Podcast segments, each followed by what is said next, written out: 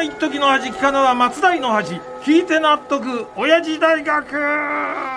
ということで今週も親父大学の講義を行います。私が当親父大学のパッション教授吉田照美であります。2023年東京ヤクルトスワローズ優勝。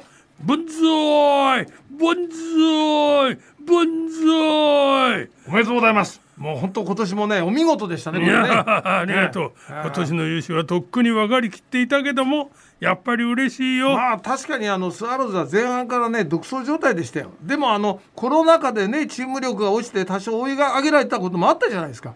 ちょっとはこれ心配だったんじゃないですかこれ。いやいやえ？俺が優勝は分かりきっていたっていうのは、うん。そんなレベルの話じゃないから、ね、え？それどういうことですか、1年以上前から分かりきっていたんだよ。今年の優勝は。はあ？何をおっしゃってんですか？あのなえ？言っておくけど、うんうん。俺は去年のスワローズ優勝の時に2022年東京ヤクルトスワローズ優勝万歳って叫びながら万歳参照したんだぞ。えー、そうでしたっけ？ってことは去年の秋の時点で今年の優勝の万歳までしちゃったんですか、その通り。去年2021年の秋に東京ヤクルトスワローズが優勝した時点で俺はすでに今年2022年の優勝を予想して2年連続優勝の万歳をしてやったのだ。ぬははぬはぬはぬはあ思い出しました。そうでしたね確かね。あれ？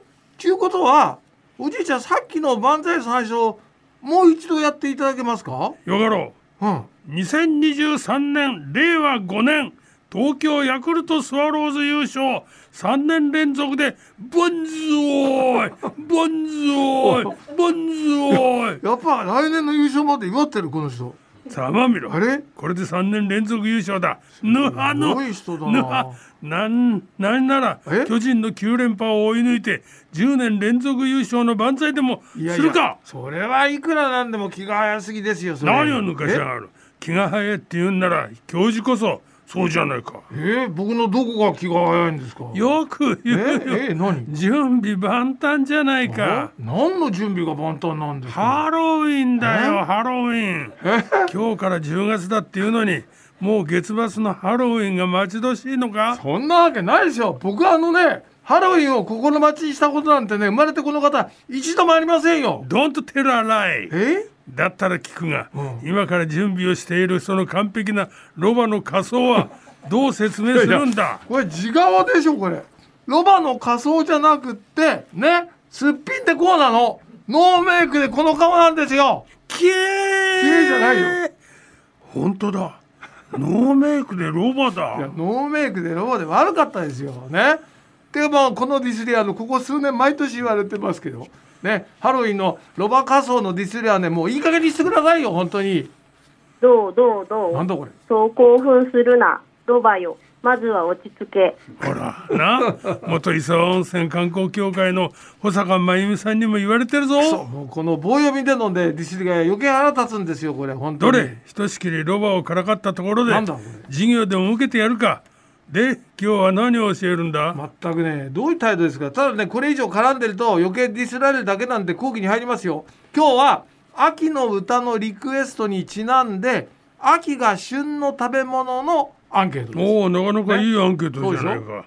じゃあ俺は教授をすっかり怒らせてやって機嫌もいいところだし、ん今日は特別に最初からドラムロールを入れてやろではお願いします、ん。まずは秋の旬の食べ物といえばの第13位は？うだらだらだらだらだらださらあさあ第13位は何かな？つくだとんそのその他0.7%でバカ野あ郎。バカ野郎が出たぞ。どうかしましたか？当たり前だろ。え？いくら最初からドラムロールをやるって言ったからって13位からやることはないだろいやいやでも皆さんね回の答えから知りたいかなと思って。100歩譲ってえそうだとしてもだ、うん。13位の答えがその他で0.7%じゃ紹介する意味がないだろうが。どうですか？どういうつもりだ？あ貴様さては俺に対する嫌がらせだな、はいもうまさにそれですこの大バカ野郎。